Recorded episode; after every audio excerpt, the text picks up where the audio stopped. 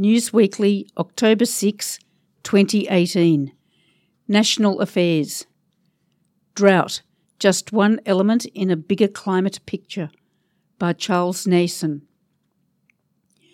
We should thank Bryce Camm, Queensland Country Life, August 8, 2018, Ben Rees, QCL, August 30, 2018, Geoff Edwards, QCL, August 30, 2018, and Peter Westmore, News Weekly, August 25, 2018, for initiating a much needed and long overdue conversation and rethink about drought.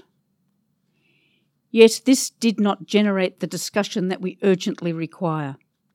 Why not? Drought impacts on farmers, but should the wider community be concerned?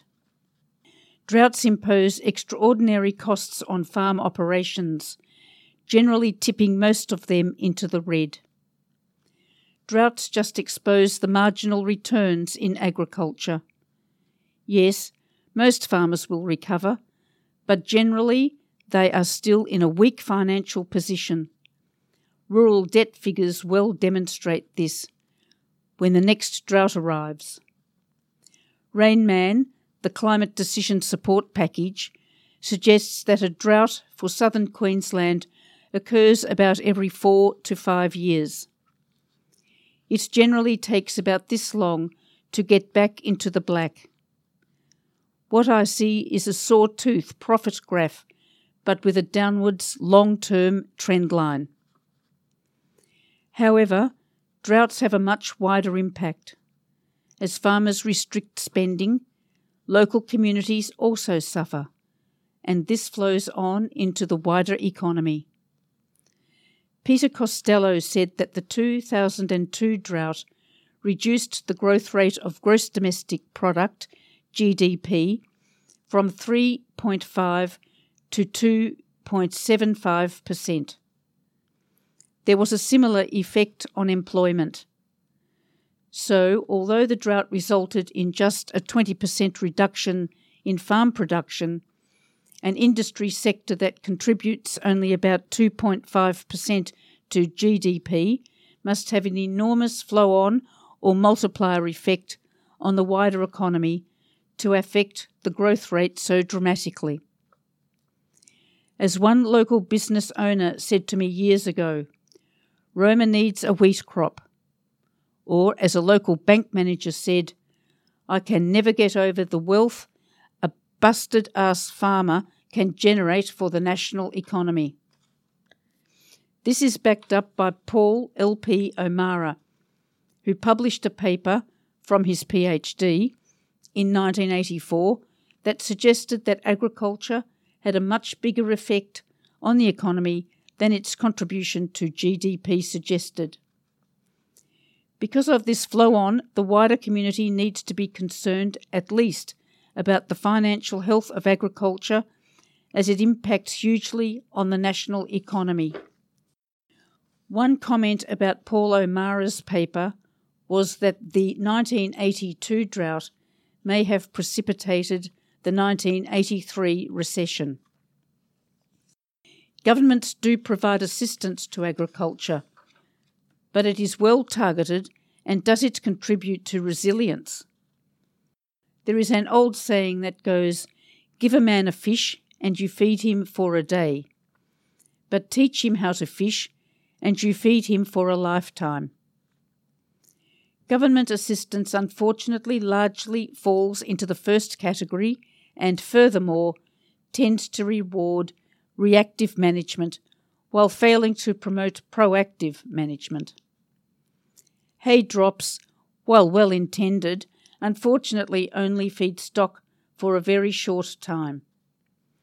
I would suggest that resources and energy would be better directed towards encouraging policy that develops, encourages, and rewards drought resilience for the benefit of all.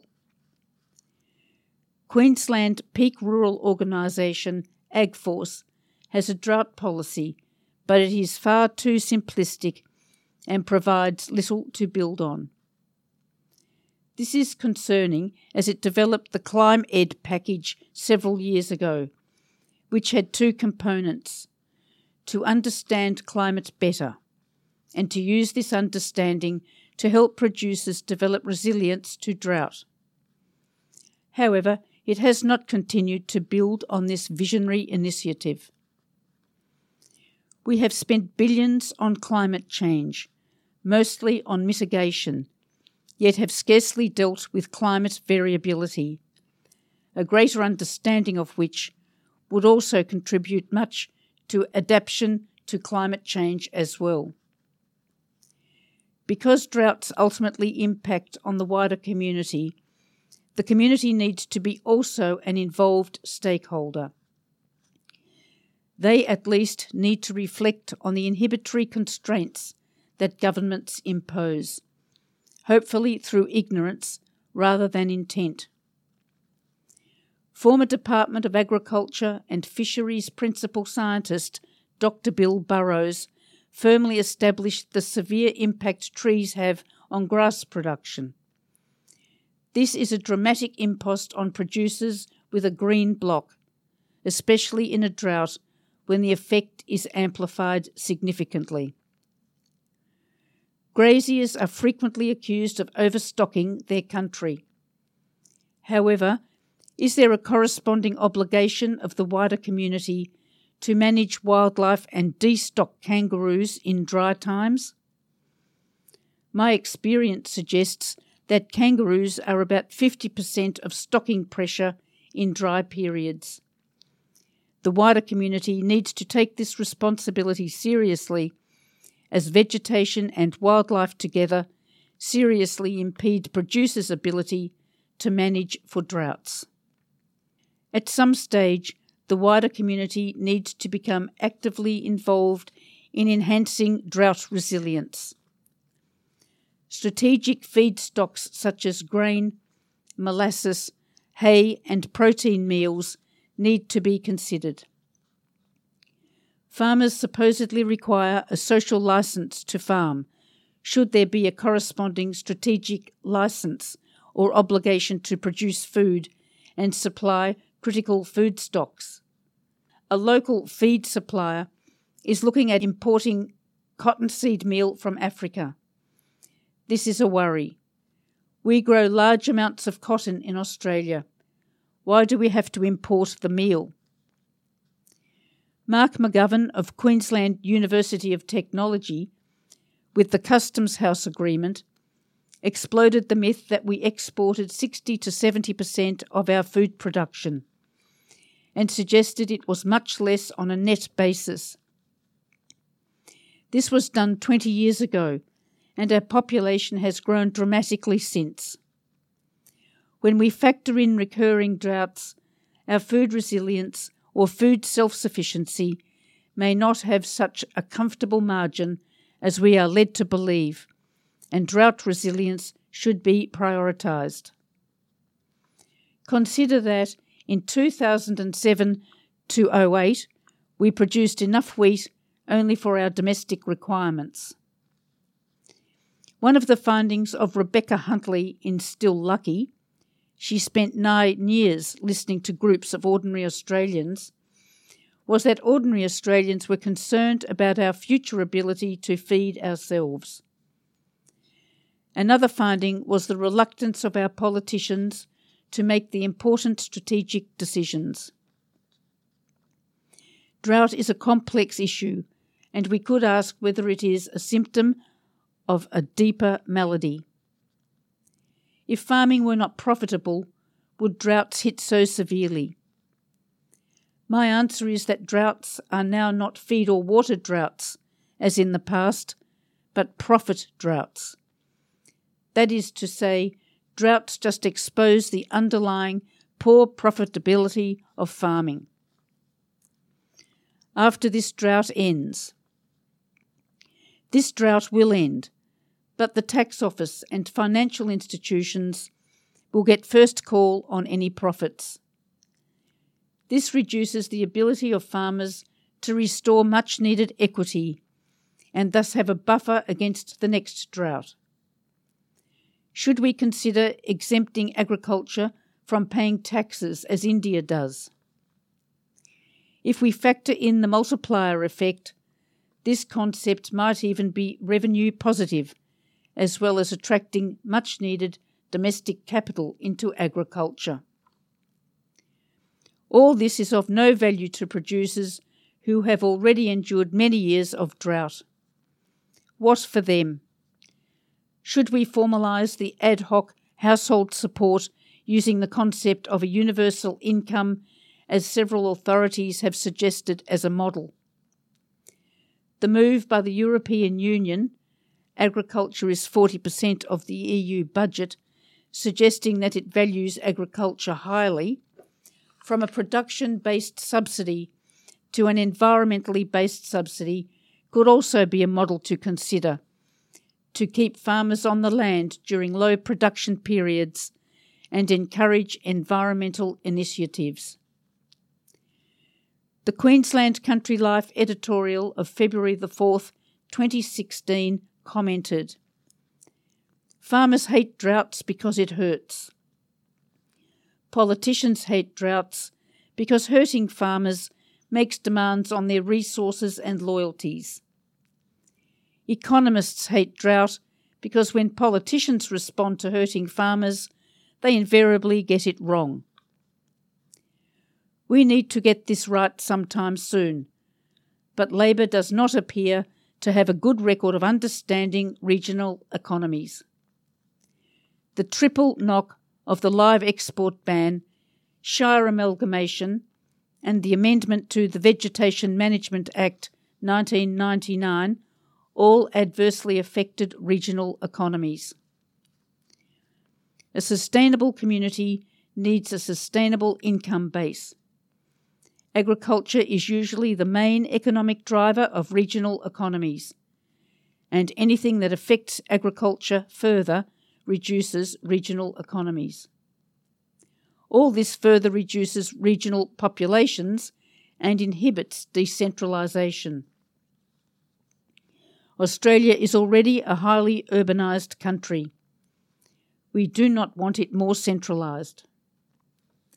A Rural Industries Research and Development Corporation internal workshop on emerging issues in agriculture stated that there was no clear vision or objectives for agriculture or regional Australia.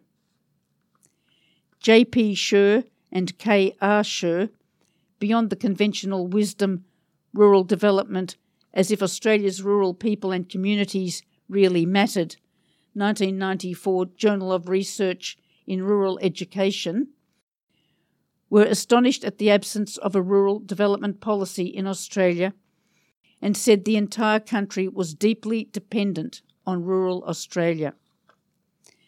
They suggested that Australia should construct a rural development policy giving priority to six goals a growing rural population base, rural people and communities reaping an equitable share of the rewards derived from rural resources, a growing and diversifying rural economic base, a growing rural employment base, an improved quality of rural life, and stronger, more cohesive rural communities.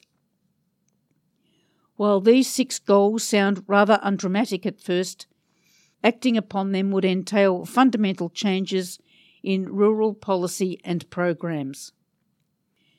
And the day is fast approaching when Australia will confront the bitterly ironic dual reality of record profit slash export earnings from the primary sector and record numbers of traditional primary producers and of the businesses dependent upon them, battling just to survive. And from a hard nosed economic perspective, it makes sense to protect the rural goose that continues to lay so many of Australia's golden eggs. But if the object of one's protection and assistance is improperly understood, the help one provides may end up doing more harm than good. And agriculture remains a tremendous generator of jobs. It does so through a powerful employment, multiplier effect. I believe we need to consider dams and small on farm feedlots as drought mitigating initiatives and remove legislative barriers if we are really serious in managing droughts. The same water for the same stock, but in a small drought feedlot requiring intensive water permits defies logic. We need an urgent bipartisan whole of government approach now to minimise the flow on effects of this drought. Did the 1982 drought precipitate the 1983 recession? The big shakeout of farmers following the 1990 to 1993 drought should not be repeated, if only from a social perspective. I argue that we really should be discussing a climatic variability policy or extreme event policy rather than just the one extreme of drought. For we ignore floods at the other end of the climate spectrum. The 2010 to 2011 floods may have caused just as much financial and social hardship as have droughts. In the meantime, this drought will have an impact on the economy. What we do will determine its level of economic and social fallout and the perverse consequences of future droughts. I would suggest that drought is the consequence of farmers and governments' failure to manage climate variability.